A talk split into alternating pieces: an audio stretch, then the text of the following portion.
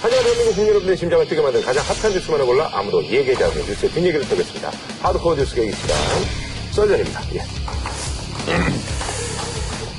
본격적인 뉴스 앞서서 지난번에 저희가 이제 그 꼼수를 찾는 사람들 꼼차싸 예, 이거 했는데 꼼차싸에 딱 걸린 아, 그런 소식 하나 있어요. 출범 초기부터 이런 얘기가 있었죠. 예, 증세 없는 복지를 어, 박근혜 정부가 이제 외쳤는데 공약사항 이행 시 국민 세금을 거둘 것부터 생각하지 말아주시기 바랍니다. 결국은 뭐 실질적인 증세 카드가 이제 하나 둘씩 나오는 게 아니냐 뭐 이런 얘기가 있습니다. 그래서 담배값 인상 2천 원. 저희가 벌써 방송한 지가 한 19개월 차에 접어들다 보니까 네네.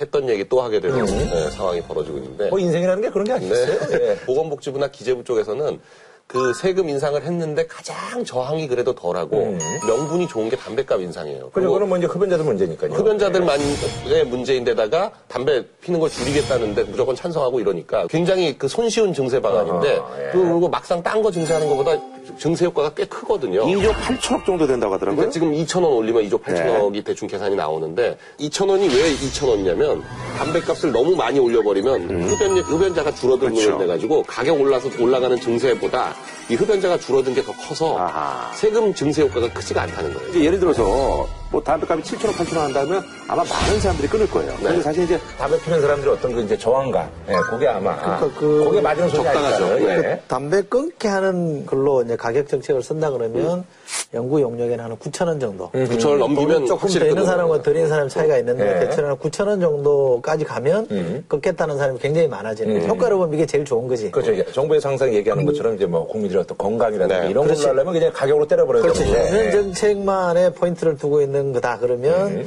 9천 원까지 올리지. 왜 2천 원만 올리냐 이런 반론이 제기되는데 마침 2천 원 올렸을 때 세금이 늘어나는 게 꼭지점이다. 이거 맨 위에 꼭지점이니까. 본심이 세수 정대가 목표 아니냐라고 이제 해석을 하는 거고. 아니 근데 그래서 그래서 또 그러니까 꼼수죠. 그러니까. 근데 여론조사에 보면 네. 흡연자들한테 2천 올리면 필 거냐 했을 때 안 피겠다. 이런 사람들이 그렇게 많지는 않았다는 얘기죠. 많이 한 30% 돼요. 네. 상당히 주는 건 맞아요. 상당히 주는 건 맞는데 확 줄이려면 9천 원 이상으로 가는 게 맞는데 왜 하필 4,500원이냐? 세수 증대 효과가 거기서 제일 어, 맥시멈으로 나타나니까 4,500원이다. 지금 그러는 거죠. 그러니까 이거는 꼼수가 아니라 사실 거짓말이죠. 2020년에는 적어도 20%대로 흡연율을 낮춰야겠다. 이런 것들을 추진하기 위해서 먼저 가격 인상에 대한 논의가 필요할 것 같아요. 더 정직하게 조금 더 당당하려면 금연도 확대하고 세수도 좀 늘리기 위한 두 마리 토끼를 잡기 위한 겁니다라고 하면 그나마 이해해줄 그래서, 만한데 그래서 거짓말하기가 좀 뭐했는지 그. 문창룡 예. 그 세제실장이요 기자들이 물어봤어요. 이게 증세 아니냐 그러니까 증세라 아니라고 말하기가 어렵다라고 해가지고 증세라고 시인을 했어요. 정부에서 뭐 이 정도 얘기했으면 뭐 거의 뭐 증세라고, 증세라고 얘기한 거 거죠. 예. 아니 이게 무슨 저기 저 이 정도 얘기한 거 가지고 시인했다고 말이에요. 무슨 홍길동입니까? 아버지를 아버지랑 못 부른 것도 아니고 담배 피는 사람들 보세요. 되게 하루에 한 갑 정도는 피잖아요. 그렇죠. 한 갑 정도 피잖아요. 지금의 2,500원짜리 피면 1년에 한 56만 원 정도 세금이 된다는 되는 거예요. 그 제세 부담금이 한 56만 원이 된다는 거예요. 올리면 4,500원 되면 100만 원이 넘죠. 120만 원 예. 가까이 된다는 거예요. 두 배가 넘잖아요. 근데 이제 담배를 여태까지 한 대도 핀 적이 없기 때문에 담배 피는 사람들 어떤 그 마음을 아예 안 배웠어요? 아예 안 배웠어요. 이해는 못 하겠습니다만 근데 한편으로는 제가 예를 들어서 이제 아이스 카페 라떼를 좋아하는데 일률적으로 이제 4,500원 하던 게 이제 한 뭐 6,500원 한다. 혹은 뭐 2,500원짜리 아이스 카페 라떼가 뭐 4,500원 한다 이러면 무지 화날 것 같아. 화나죠. 네. 화나죠. 화는 좀 날 것 같아요. 화나죠. 네. 또 지금 올리는 게또몇개 좀 있잖아요. 그렇죠. 주민세하고 자동차세까지 올린다는 건데 이게 지방세를 올리는 거죠. 근데 주민세 같은 경우에는 지금 사실 다른 세금에 비해서 현저하게 낮은 건 사실입니다. 자동차세가 91년이고 주민세는 99년이고 15년 만이네요. 이걸 이제 올리는데 지금 100% 올리겠다는 거니까 복지를 위해서 돈이 필요하다 그러면 얘기를 꺼내야죠. 근데 문제는 꺼내놓고 공론화를 시켜야죠. 자, 이제 세수는 부족한데 우리가 이 복지 수요는 이만큼 늘어납니다. 이거 어떻게 풀까요?라고 해놓고 이러저러한 사람들이 의견 내고 해서 이걸 모아 가져야 되는데 정부가 마치 국간에서 뭐 꽃감 빼먹듯이 얼마 걷겠다. 얼마 올리겠다. 이런 식으로 툭툭 던지니까 당하는 사람 입장에서 볼 때 화가 날 수밖에 없는 거고 사실은 그동안 깎아줬던 세금 세금이 부족하게 된 이유 중에 하나가 법인세라든지 뭐또 이런 부자들. 중심으로 해서 깎아주는 부자 감세라는 게 있지 않느냐. 그러면 우리가 논리적으로 보더라도 이걸 일단 원상 회복하고 그 다음에 그럼 더 부족하니 전체 국민을 대상으로 세금 좀 올리겠습니다라고 하는 게 논리적으로 맞는데 이게 앞뒤가 엉켜버렸잖아요. 아니 그래서 이제 뭐 국민의 어떤 그 건강 뭐 이런 그런 조짐들이 조금씩 보이더라고요. 그래서 요즘 그 금연 광고 이런 게 아주 강도가 굉장히 세더라고요. 네. 진짜 뭐 이렇게 담배 펴가지고 여기 이제 스토크가 와가지고 하지만 마비가 된 모습을 이렇게 보여주는 광고가 나오더라고요. 네. 지금의 훨씬 더 힘들다는 겁니다. 담배. 끊는 것은 힘들지만 끊지 않으면 더 힘들어집니다. 아, 이제 광고부터 이제 쓱 이렇게 좀 분위기를 좀 잡아가고 그래서 이제 그런 게 효과가 있다는 거예요. 그런 것들로 이제 분위기를 딱 환기를 시킨 다음에 시키면서 이제, 네, 네, 담배값을 올리는 거죠. 두 명의 교수가 있어요. 커틀러라는 교수랑 글레이즈라는 두 교수가 논문 제목이 이거예요. 왜 유럽 사람들은 미국 사람보다 담배를 더 피우나? 어허. 유럽 담배가 더 비싸다는 거예요. 규제도 엄청 심한데 담배는 유럽 사람이 더 피운다는 거예요. 네. 그러니까 이 사람이 분석을 쭉 해봤더니 가격하고 금연하고는 상관관계가. 떨어진다. 문제는 뭐냐면 담배가 몸에 해롭다라는 거를 미국 사람들은 너무 많이 잘 알고 있다는 거예요. 그러니까 캠페인을 너무 잘하고 이렇게 홍보를 많이 해놓은 게 사람들이 알아서 끊더라. If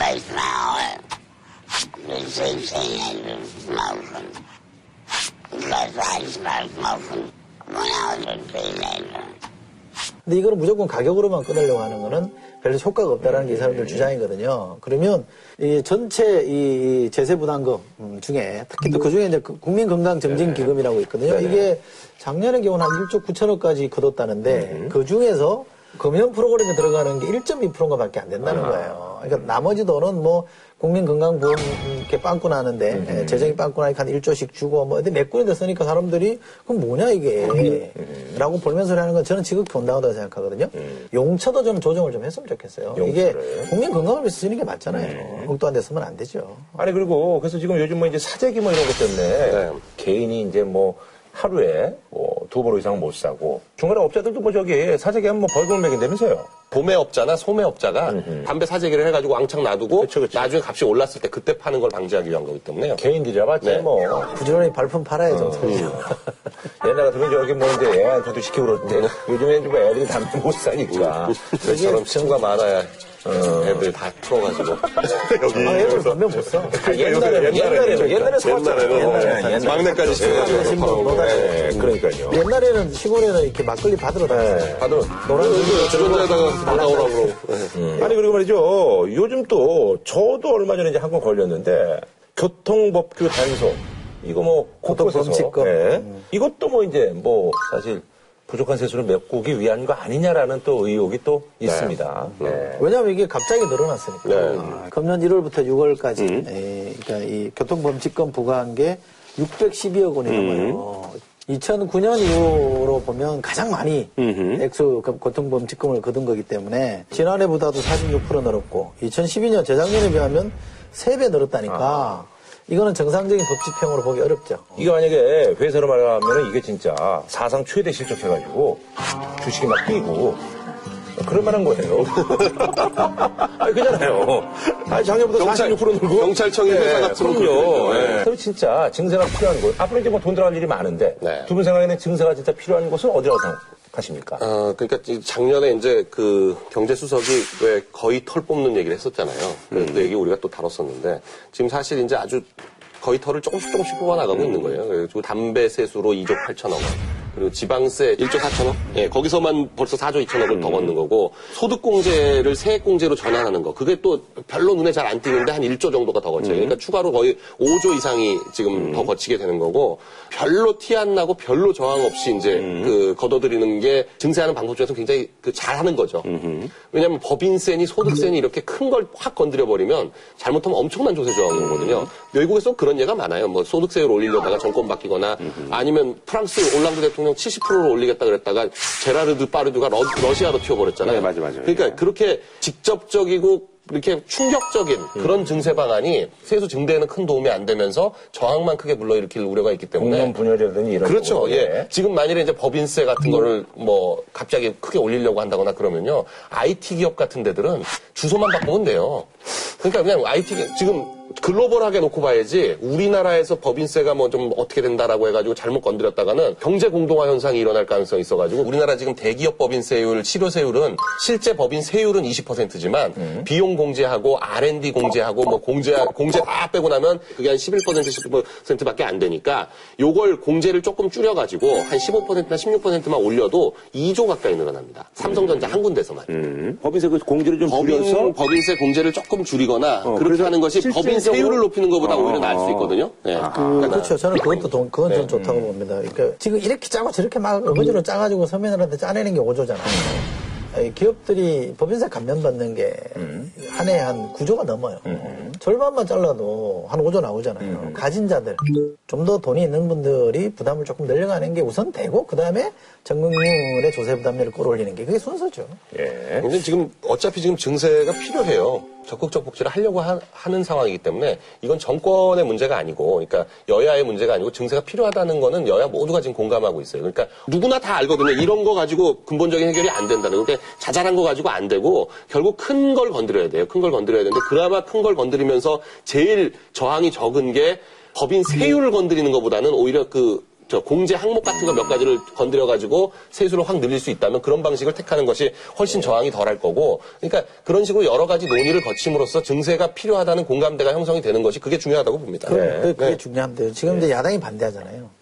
근데 되게 야당들은 반대해요. 무조건 반대하죠, 일단. 2005년도에 노무현 정부 시절에 소주값하고 담배값 인상한다 그랬을 때 박근혜 대통령이 청와대 노무현 대통령 회동하고 나서 뭐라 그랬냐면 서민들이 애용하는데 이걸 올리면 음. 서민들이 절망한다라는 표현까지 썼었거든요. 당시 또 새누리당은 공식적으로 반대를 했습니다. 그때 이제 노무현 정부에서 올리겠다고 하니까 담배값 새누, 올릴 때. 예, 담배값 올리겠다고 하니까 새누리당 논평이 정확하게 반대인데 담배는 중독성이 있어서 값을 올려도 쉽게 포기하지 않는다. 구면자의 92.1%는 건강 염려 때문에 끊는 것이지 가격 때문에 끊지 않는다. 오늘 이재소 대비 한 얘기 그대로. 정부는 담배값을 올려 예산을 다른 곳에 쓰려고 한다. 이렇게 논평을 했었는데. 저는 대통령이 하신 말씀에서 답이 있다고. 대통령이 언젠가 왜 이런 세금 올리는 문제, 이런 문제는 필요하면 사회적 대타협 기구를 만들어서 논의 한번 해보겠다 이랬거든요. 지금 그걸 만들면 되거든요. 만들어서 논의를 충분히 하고 서로 공감대를 얻어서 올리는 게 좀 답이라고 보지. 아무도 얘기 안 하고 기껏 세계실장에 나와가지고 뭐 보기에 따라서는 증세죠 이런 정도로까지 해서 국민을 설득하려 그러면 이건 안 됩니다. 이건 나쁜 정부예요. 어쨌든 말이죠. 정부의 담배세, 뭐 지방세, 이게 증세 논란. 이게 아무래도 이제 뭐 세제를 뭐 확충하기 위한 뭐 꼼수라고 뭐 두 분은 보시는 거죠? 그렇죠, 뭐, 예, 이게 꼼수죠. 꼼수입니다. 예. 그리고 또 아마 그 공무원들 사이에서는 그렇게 얘기할 거예요. 그렇게 하는 게 잘하는 행정이다.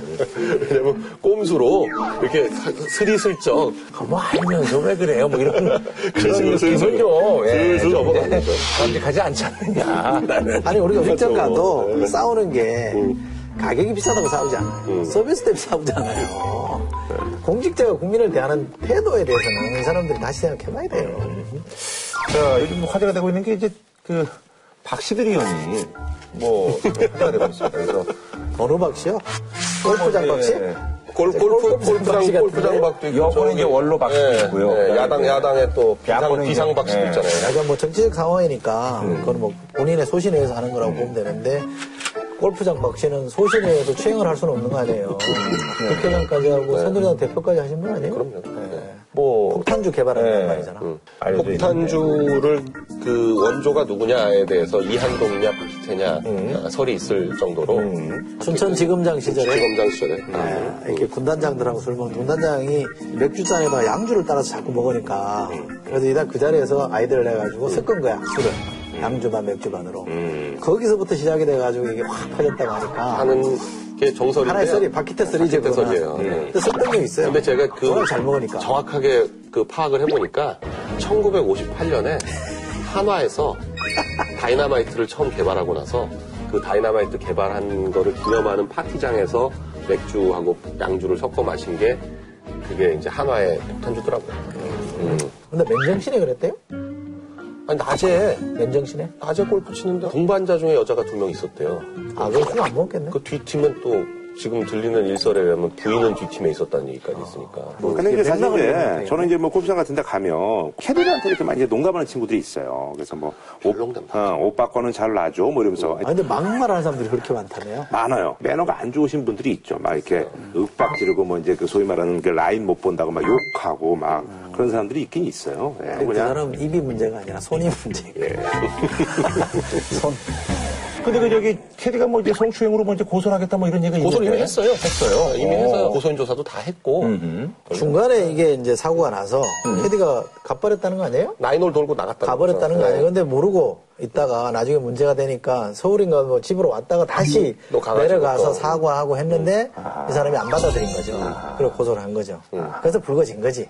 그게 그날 되게- 아침에 막 찌라시가 막, 막 돌더라고요. 어떤 찌라시요? 아니, 그 뭐 구체적인 내용을 담은 찌라시가 막 돌더니만 오후 되니까 벌써 뭐 기사 막 뜨고 그러더라고요. 그러니까 정치인들은 캐디들 대상으로 여론조사를 한번 해봤으면 좋겠어요. 거기서 1등 하는 사람 내가 볼때 믿을만해. 아, 참 어쨌든 망신살이라고 망신이죠. 예, 쌀이 좀, 뻗쳤죠. 엄청 망신이죠. 통기 쪽이 소식에 들어가도록 하겠습니다. 안상수 그리고 홍준표를 잇는 개싸움 2탄. 근데 이게 이렇게 표현하면 좀 그런데 예전에 이제 그 안상수 전 이제 한나라당 대표가 이제 그 옆집 뭐 개가 시끄럽다 이제 고소를 했잖아요. 그것 때문에 이제 홍준표 당시 이제 의원하고 이제 설전을 벌였었는데 그래서 이제 저희가 이렇게 표현을 했습니다. 안상수 홍준표를 잇는 개싸움 2탄. 때 아닌 박원순 시장과 박근혜 대통령의 개를 둘러싼 논란이 있습니다. 이게 과연 국민들이 알 권리냐? 아니면 진짜 이런 것까지 다 알아야 되냐? 뭐 여러분들의 생각은 어떤지요? 예. 자, 그래서 준비한 주제는요. 지상파 뉴스의 진돗개 등장. 개자식 상팔자. 개자식 상팔자.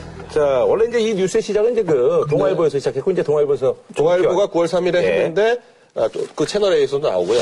MBC에서도 네, 그렇죠. 예. 자, 어쨌든 이제 뉴스는 이렇습니다. 그 박원순 시장이 이제 공관에서 기르는 에, 개가 있는데 요게 이제 그 뭐 세금을 낭비한다. 뭐 이런 얘기가 있어요. 예. 근데 저는 이 개를 만났거든요. 아, 보셨, 아, 예. 아, 가서 보셨구나. 아, 그 보수에 동침할 때 박원순 시장이 그 저기 대박이를 어, 만나서. 대박이를 만났어요. 아. 어, 박원순 시장이 그 개를 되게 좋아한대요. 그래서 저희들도 뭐, 어, 대박아! 막 이러면서 이제, 어, 개가 아주 뭐 잘생겼더라고요. 아, 화면에 나왔어요. 그럼 아니, 근데 이제 그건 진돗개 편집이 됐어요. 어. 네, 편집이 됐어요. MC는 괜찮지 않냐? 아이고, 어, 이거 뭐야? 아유, 이야, 이야, 야, 얘가 대박이에요? 오, 잘생겼네. 어우, 어우, 어우. 대박아. 아저씨 개띠야. 어, 바로 가네. 자, 어쨌든 말이죠. 이제 걔가 저는 이제 대박을 봤는데 원래 이제 희망이하고 이제 서울이가 있는데 걔들이 네. 이제 뭐 애견학교 보내는데 네. 뭐 그런 것도 이제 돈이 많이 들어간다는 얘기 아닙니까? 그 서울이하고 희망이는 원래 해화동 공간에 있을 때 세 마리가 같이 있다가 음. 저 은평 뉴턴 아파트에서 개 세 마리 키웠다간 또 소송 나죠. 음. 그러니까 걔네 둘은 아마 저 고향에 있는 애견 훈련원에 가서 이제 음. 거기서 대신 키워주고 있는 모양인데 얘네들이 돈 많이 먹겠어요. 그 개, 진돗개가 밥 많이 먹거든요. 음. 얻어 보니까 훈련비가 많이 들더라고요, 훈련비가. 훈련비도 많이 들고 네. 보니까 작년에는 한 달에 110만 원씩 들었더라고요. 1,320만 원 들었더라고요. 돈이 상당히 많이 들더라고요. 네네. 네. 예. 그래서 보니까 뭐. 대개가 훈련비예요. 예. 1,300만 원 중에 900만 원이 훈련비니까 대개 훈련비죠. 음. 근데 이거를 이제 왜 이제 서울시 비용으로 쓰느냐? 음. 이게 이제 문제적인 거죠?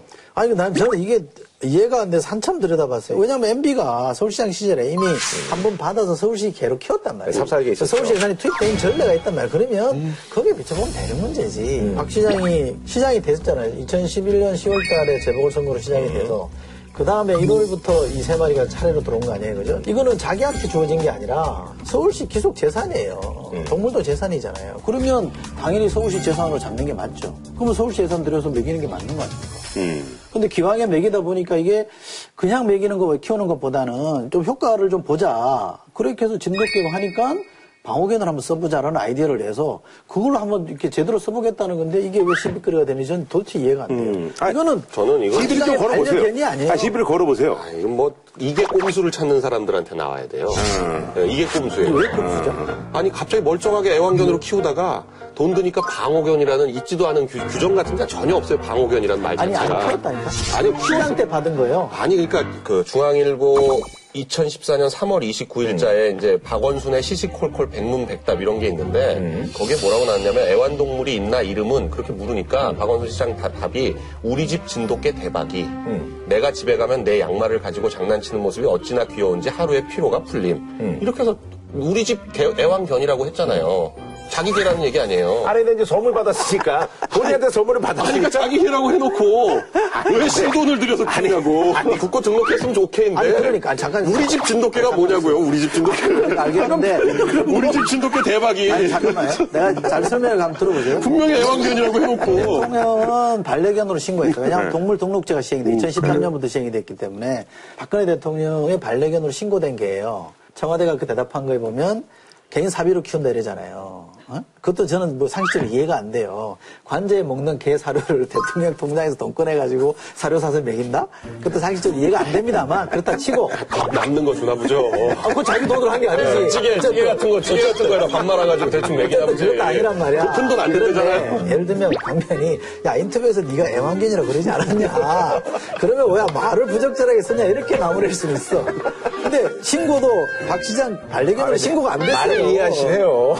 아니 뭐 오죽 따질 게 없으니까 그걸로 얘기하겠어. 아니, 나는 따질 게 없는 게 아니라 본인이, 본인이 애완견이라고 해놓고는 이제 와가지고 방어견이라고 하는 게 웃기잖아요. 그러니까 방호견을 자기가 애정을 갖고 키운다는 그런 그렇지. 뭐, 예. 그러니까 MB가 서울시장 할 때 지켰잖아요. 자기가 받은 개는 서울시에 신고해서 서울시 개로 키우다가 나올 때 그냥 안 가지고 나갔잖아요. 안 데리고 나갔잖아. 개를 별로 안 좋아하나 봐. 아니 어쨌든 이 사람도 마찬가지예요. 이게, 이게 저, 그러니까 박원순 시장이 이제 개를 별로 안 좋아했으면은 아무 일도 없었을 거예요. 저, 저는 이제 개를 태어나서 저는 자의에서 열 번도 만진 적이 없거든요. 그랬으면 아마 이런 일이 없었을 거예요. 근데 개를 좋아하다 보니까. 근데 이명박 대통령도 예전에 이제 그. 삽살이도 이런 두 마리 키웠어요. 애가 있었죠. 네. 그러니까 또 이제 박원순 시장 입장에서는 약간 또, 아니, 그때도 그런 사례가 있었는데, 왜 자꾸 나만 갖고 그러냐, 뭐 이렇게. 그냥 그렇게 하는 거죠. 예. 그렇게. 근데 이거를 MBC에서는 이제 이걸 보도를 했습니다. KBS하고 이제 SBS는 이제 전하지는 않았거든요. 근데 아, 이게 그 MBC 어떤 그 뉴스 어떤 어, 셀렉션에 대해서는 어떻게 생각을 하세요? 우리 강 변호사님은? 개 논란을 뉴스화한 거. 어, 예, 지상파에서. 이 정도 뉴스는 사실 9시 뉴스에 나올 정도는 아니죠. 네. 이건 딱 가시부통이거든요. 올해네 나는 네. 상주하던데 그럴 줄 알았어. 이게 강 변호사님의 매력이에요. 예. 아니 정론을 추구하는 데서는 이런 거 가지고 할 건 아닌데 종편 같은 데 그러니까 뉴스 탑10 같은 데서 이거 완전 뉴스 쇼니까 그냥 왜냐면 또 이런 뉴스를 사람들이 재미 재밌어 하거든요. 네네. 그리고 또 이거 갖고 막 서로 댓글로 싸우기도 하고. 이런 네. 뉴스를 재미서 하는 게 아니라 재미서 하는 사람이 있죠. 언론에 저는 편집권을 존중해야 된다고 생각합니다. 뉴스를 취사 선택할 권한은 편집자에게 있다고 그렇죠. 생각합니다만 하나의 소비자로서 시청자 관점에서 아, 저런 뉴스는 좀 과하다, 저런 뉴스는 좀 부당하다 이런 생각은 펼칠 수 있잖아요. 그런 관점에서 보면 이런 게 메인 뉴스에 나가서 마치 큰 아이템인 것처럼 보도되는 것 자체가 MBC가 요즘 어떤 상황에 빠져 있는지를 좀 상징적으로 보여준다고 봐요. 아니, 근데 사실은요, 예전에 이제 그, 제가 이제 뭐 이제 어렸을 때만 하더라도 이제 뉴스는 이제 사실 이제 MBC. 예. 뭐 그때 뭐 이등열 앵커도 있었고. 그리고 사실 이제 뭐, 그, 엄경 앵커 있을 때만 하더라도. 엄경이 엄경이, 있을 예. 때가 제일 영향력, 시, 청률뭐 열동률, 뭐 하여튼 여러 가지 지수에서 다 1위 했을 거예요. 근데 이제 매년 말이죠. 어떤 그 이제 언론 매체 어떤 그 영향력을 이제 조사하는 뭐 이제 여론조사를 하는 게 있는데. 해마다 하죠. 예. 그 네. 조사 결과 좀 소개를 좀 해주시죠. 예. 가장 영향력 있는 매체를 꼽습니다. KBS가 1등. KBS에서도 이제 뭐 아홉 시 뉴스가 항상 시청률 네, 뭐 네. 20%가 넘으니까요. KBS, 조선일보, 네이버, MBC. 사실은 네이버는 언론 매체도 아닌데 네, 그렇죠, 그렇죠. 뉴스 스탠드라는 것 때문에 네. 들어간 것 같아요. 영향력 있는 매체라 그러면 빅3 안에 항상 MBC가 들어가는데. 빠지게 네, 된 네. 계기가 생긴 2011년에 MBC가 42%였어요. 아하. 근데 2014년에 22%니까 반토막 났네요. 반토막 났고요. 근데 또 하나 중요한 게 이제 가장 신뢰하는 매체 분야도 조사하는데 MBC가 순위가 많이 떨어졌죠. 6등이 되고 작년만 하더라도 이제 4위였었는데. 4위에 그때는 신뢰하는 매체로서 14.7%였는데 지금은 9.7%인데요. 그 다음에 열동률을 따지는 것도 있습니다. 작년에는 MBC가 8등을 했어요. 근데 지금은 10위 안에 없어져 버렸어요. 어. 사라져 버렸어요. MBC로서는 상당히 위기죠. 뉴스는 그 가장 결정적인 건 2011년인가요? 파업을 그 6개월 가까이 하는 과정에서 파업하는 사람들 빼고 뭐 뉴스를 진행하기 위해서 뭐 시용 기자라고 불리는 사람들이 뭐 대거 이렇게 들어오면서 서로 이제 파벌화되고 뭐 이러다 보니까 MBC만의 고유한 색깔을 굉장히 많이 잃어버렸다 이런 평을 많이 받고, 받고 있는 거죠. 음, 네. 사실 이제 그 KBS 같은 경우도 사실은 이제 그 열동 하는 매체에서 작년에 1위였는데 한겨레로 이제 바뀐 게 올해 그 저기 KBS 이제 그런 사장과 네, 네, 네. 그렇죠. 예. 전 보도국장 그런 과정에서 예. 예. 언론은 사실은 신뢰도가 중요하죠. 어, 신뢰도하고 이제 상관된 게 사실은 열동률이에요. 또 이렇게 보면 얼마나 열심히 읽어주느냐 이건데 그 KBS도 약간 이 부분에 대해서 좀 받아야 될 대목이 있죠. 알겠습니다. 예. 자, 한 줄로 평좀 부탁드리겠습니다. 개로 해죠, 개로. 뭐 아마 어, 같은 진돗개 다른 마인드 이렇게 하려고 그랬는데 같은 그렇게 다른 마인드? 아니, 같은 박씨 같은 진돗개 다른 마인드 이렇게 그거는 다른 시각 아닐까요? 이쁘게 보면 다 이뻐 보이고 여의도 가면 최고의 갑이 언론이다 이런 얘기를 많이 합니다. 정치인들도 유일하게 눈치 살피는 데가 언론이기 때문에 언론이 힘이 세거든요. 네. 그런데 언론은 국민 눈치를 봐야 돼요. 아까- 아까 우리 빗댄 말에 계좌식 상팔자가 아니라 언론의 상팔자면 안 된다. 국민의 상팔자야 된다. 이 말씀을 꼭 저, 전해드리고 싶어요. 네. 자, 진보 교육감들이 이제 6사 지방선거 후에 이제 대거 들어왔습니다. 그 후로 이제 끊이지 않는 이제 논란 중에 하나가 이제 바로 자사고 폐지 논란인데요. 자율형 사립고등학교가 일반 고등학교를 이제 황폐하는 주범으로 몰리면서 지금 이제 뭐 폐지 논란이 지금 여기저기서 나오고 있습니다. 그래서 저희가 이제 준비한 주제는요. 무너진 고교 평준화. 뜨는 자사고 지는 일반 고 입니다. 지금 뭐 원래 이제 일반고란 명칭은 없는 거예요. 없는데 갑자기 만들어진 거죠. 사전에도 없는 거예요. 아무래도 이제 특목고 이제 자사고랑 이제 구분해서 지금 네. 구분해서 이제 부르려면 옛날에 일반민이 있었어요. 예, 그렇죠. 예, 아니. 그러니까 지금 지금도 지금 그렇게 표현하잖아요. 연예인과 일반인으로 표현하잖아요. 그럴 수 있지. 그러니까 그거하고 비슷한 건데. 그렇죠. 옛날에는 일반미가 좋은 거였는데 정부미보다. 그렇죠. 정부미보다 일반인가 좋은 거였죠. 예. 요즘 바뀌었어요. 어쨌거나 자사고 자율형 사립고등학교인데 이 개념이 일단 뭔지 소개를 좀 해주시죠. 그러니까 특목고는 외고랑 과학고 그렇죠. 이건 네. 벌써 뭐 한 20여 년 됐으니까. 네. 이제 특수 목적고. 네. 자사고는 2009년에 이제 MB 정부 때 만들어진 건데요. 그러니까 공립은 해당 안 되고요. 음. 그죠, 사립이죠. 사립고등학교들 중에서 신청해가지고 음. 자율형 사립고로 인정이 된 학교들 지금 몇 개가 있냐면 전국적으로 48개가 48 개. 서울이 서울에 이제 25개가 있습니다. 거의 구별로 하나씩. 근데 우리가 이제 옛날에 소위 말하는 그 저기 사립 명문들이 꽤 있더라고요. 그 살인 명문들이 네. 대거 신청을 해가지고 살인 명문들이 많이 들어왔어요. 신일고등학교, 뭐 네. 배재고등학교 뭐 이런데 요번에 이제 탈락하긴 했습니다만. 그런데 예. 그 아니 확정된 건 아니니까요. 네. 탈락이라고 너무 표현을 해버리면 아, 예. 그 학교들 내년에 지금 아, 죄송합니다. 예, 잘 몰라가지고, 예. 지금 사실 사립고든 공립고든 예외 없이 7, 80% 정부 지원을 받아요. 교원들 월급이라든지 이런 게 다 정부 지원으로 나와요. 네네. 근데 자율형 사립고는 그 정부의 재정 지원을 한 푼도 안 받고 대신 학비를 조금 일반 학교에 비해서. 서너 배 정도 예. 비싸게 하고 대신 커리큘럼이라든지 아니면 선생님의 선발권이라든지 뭐 이런 것들에 있어서 좀 자율성을 인정받는 거예요. 그러니까 사실은 건학 이념에 따라서 교육과정, 학사 운영, 교원 인사를 자율적으로 한다는 얘기는 이게 행간 뒤에는 사실 공부를 한마디로 대학 가니까 이제 유리하게 시키겠다는 얘기 아니겠습니까? 원래 취지는 그게 아니었죠. 네, 근데 이제 어쨌든 원래 현실은 현실은 그렇게 됐죠. 현실은 외고 과학고도 마찬가지. 그러니까요. 특목고들도 그러니까. 네, 특목고들도 현실은 그냥 입시 학원으로 사실상 됐죠. 네. 특목고에 보낸 학부모들의 공통적인 얘기는 아주 입시에 맞게 정말 쫙 돼 있다는 거예요. 이게 이제 논란이 되는 이유는 조희연 교육감이 일반고 전성시대를 열겠다 이 일반고가 슬럼화됐다, 황폐화돼 있다는 얘기들을 많이 하거든요. 우리 작은 아들 놈이 일반고를 다녀요. 큰 놈은 이제 자사고를 했는데 지금 졸업했지만 이 친구한테 물어보니까 3분의 1은 자고 집에 가끔 잔대요. 학교 가면 아무도 안 건드린다는 거예요. 잔대요. 한 3분의 1만 수업을 한다는 거예요. 그러니까 굉장히 황폐돼 있다. 문제는 이게 자사고 때문에 그렇게 된 거냐? 이게 이제 핵심 문제인 거죠. 자사고 때문에 황폐됐다고 보는 시각이 있고, 그게 왜 그것 때문이냐는 반대 시각이 있는데, 자사고에 대한 평가가 조현 교육감이 되기 전에, 문영민 교육감 시절에 1차 평가를 했어요.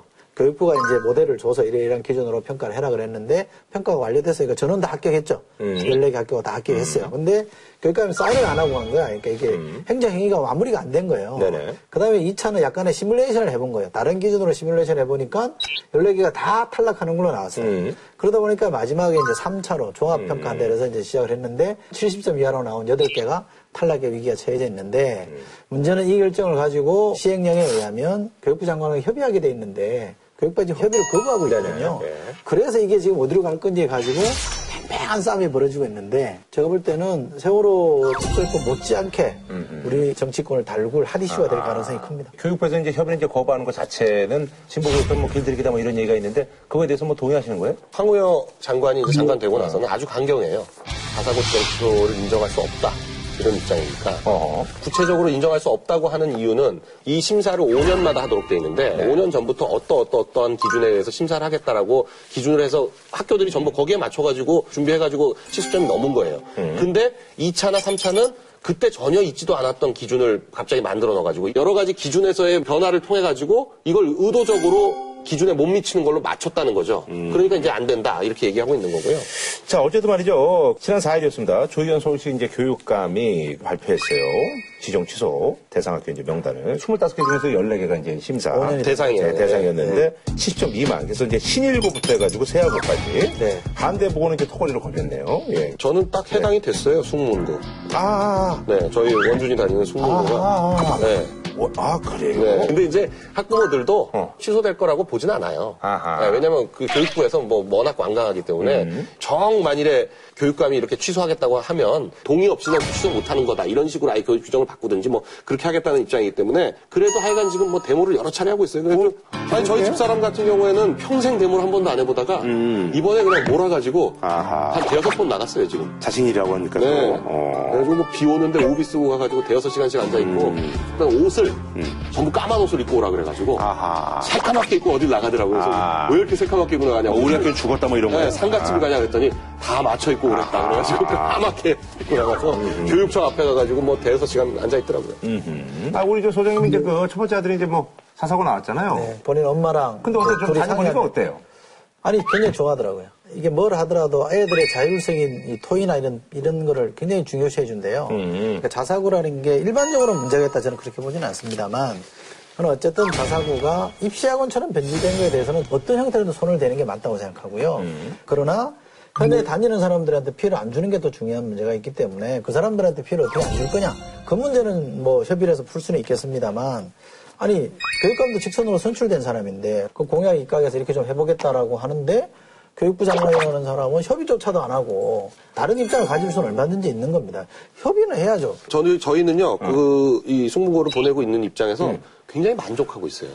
학교 커리큘럼이라든지 뭐 이런 거에 대해서 이를테면 외부 강사 같은 사람을 불러다가 독서 그 클럽을 만들어 가지고 저 어, 굉장히 수준 높은 책들을 읽히더라고요. 제가 요즘 그 책을 읽고 있어요. 뭐 어떤 의도에서 하는 거냐? 제가 볼 때 입시를 위해서 하는 거예요. 그러나 하여간 부모들은 굉장히 만족하고 있어요. 그리고 학생들도 만족하고 있고 원래는 아니, 이제 근데 본인들은 만족하겠죠. 근데 만족해요. 네. 일반고가 저기 하는 거 아니에요. 근데 예. 이제 여기가 이제 상위 50% 내에서 그 지- 신청을 해가지고 그 중에 추첨을 해가지고 뽑히는데 실제로 자사고에 들어오는 애들을 보면 대개 상위 20% 안쪽으로 들어가는 애들이 자사고를 신청을 하거든요. 왜냐면 50%쯤 되는 애가 자사고에 갔다가는 완전히 바닥을 깔게 될 가능성이 높으니까 실제로 20% 이상이 되기 때문에 학습 분위기에 있어서는 굉장히 좋은 것 같긴 해요. 저희 아들은 이제 뭐 사실 이제 뭐 공부랑 큰 아, 저희가 없으니까 그래서 저희 아들은 이제 복 받았다 그럴 수도 없고. 예. 요즘 그래서 이제 그 저 라이머라는 그 래퍼한테 그 이제 벌스를 이제 하루에 이제 숙제 검사를 맡고 있어요.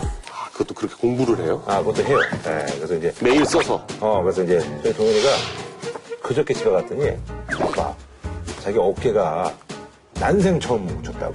아니 우리 동현이 여태까지 한 번도 스트레스를 받은 적이 없대요. 공부든 뭐든. 자사고가 서울에 이번에 되게 14개잖아요. 잘 되는 학교도 있고요. 잘못 안 되는 학교도 있어요. 그러니까 이거 일률적으로 저는 자사고는 뭐 지켜야 된다. 어, 뭐 어, 폐지해야 된다. 이렇게 접근하는 거는 현 상태에서는 조금 저는 위험하다고 봅니다. 그러니까 우리 집사람한테 물어보니까 학부모들끼리 소문이 돌면 이 학교는 안 된다 그러면 또 전학 가는 애들이 있어요. 그렇죠. 일반고 갔다가 다시 다른 자사고로 가는 애들도 많아요. 옥석을 안, 구분을 해야지 그냥 묶어가지고 무조건 안 된다 이렇게 말하는 걸 저는 폐가했고요. 예. 그 어쨌든 교육부는요 협의에 응해야 됩니다. 네. 근데 이제 명분은 어쨌든 간에 아까 말씀하신 것처럼 일반고에 이거 뭐저 면학 분위기라든지 이런 것들이 이제 전혀 조성이 안 되고 있고 상위 성적 뭐 20%뭐 이내 학생이 일반고는 뭐 한 8% 정도밖에 안 되는데 여기는 뭐 굉장히 그 퍼센티지가 중학교 높죠. 때, 중학교 때 네, 성적이? 예. 그랬던 데가. 하나만 제가 통계를 들어드릴게요. 국어, 영어, 수학 3개 영역의 표준 점수를 기준으로 학교 100곳을 쭉 이렇게 리스트를 순위를 뽑아봤단 말이에요. 그랬더니 외고가 30개, 음. 국제고가 6개, 자사고가 24개, 과학고 5개, 영재학교 3개, 일반고는 32개예요. 전체 중에. 그 중에 일반고 중에도 비평준화된 데 있잖아요. 시험 보는 데는 그나마 성적이 괜찮은데 평준화된 적 일반고는 전체 100등 중에 달랑 두개 학교밖에 없다는 거예요. 그러니까 이게 슬럼화 됐다는 얘기는 이 얘기는 맞아요. 제가 볼 때는. 그러니까 그건 뭐 단적으로 이렇게 보시면 되는데 저희 이제 둘째는 중3인데 자기 반에서 일반고를 가겠다고 하는 애들은 30명 중에 한 10명이 채 안 된다는 거예요. 공부를 잘하는 애들은 어떤 식으로든지 외고나 특목고나 자사고나 여기를 가려고 하고 그렇지 않더라도 자기 뭔가 좀 해보겠다고 하는 애들은 마이스터고니 뭐 요새 특성화고니 뭐 이런 데들 많거든요. 그런 데를 가겠다고 하고 하여간 그런 식으로 하지 그냥 가만히 있으면서 추첨돼 가지고 일반고로 가겠다라고 하는 애들이 전체 3분의 1도 채 안 된다는 거예요. 그게 근데 이런 거죠. 자사고가 전체 고등학교에서 3% 정도밖에 안 되는데 자사고를 전부 다 없애면 지금 말하는 그 주- 중학교 때 성- 성적이 좋은 애들이 한 명 정도 가는 거야. 한 반에 한 명 정도. 그럼 한 반에 한 명 정도 더 똑똑한 애들이 간다고 해가지고 슬럼화 됐던 일반고가 좋아질까? 아니면 자사고를 갔으면 그래도 열심히 공부한 면학분들이 갖출 수 있었던 애들이 거길 가가지고 제대로 공부를 못하게 되는 거 아니냐? 이게 어떤 게 맞는지 모르겠어요. 그러니까 저는 일반고 항표화된 것은 하나의 요인이라고 봐요. 왜냐하면 우리 집사람한테 들어낸 얘기인데 자서로 가려고 하면 교장 선생님이 이- 이른바 물 관리를 잘해야 되잖아요. 좋은 애들이 와야 되잖아요. 성적 안 좋은 애 50% 안에 들더라도 상위권에 안 들어오려면 원서를 갖고 가라 그런대요. 쓰지 마라 그런다는 거예요. 여기 와서 니 못 견디니까 처음부터 오지 마라 그러고 다 반려해버린다는 거야. 그렇게 해서 위에 좋은 애들만 결국 뽑았다는 거예요. 그러니까 분위기가 좋을 수밖에요.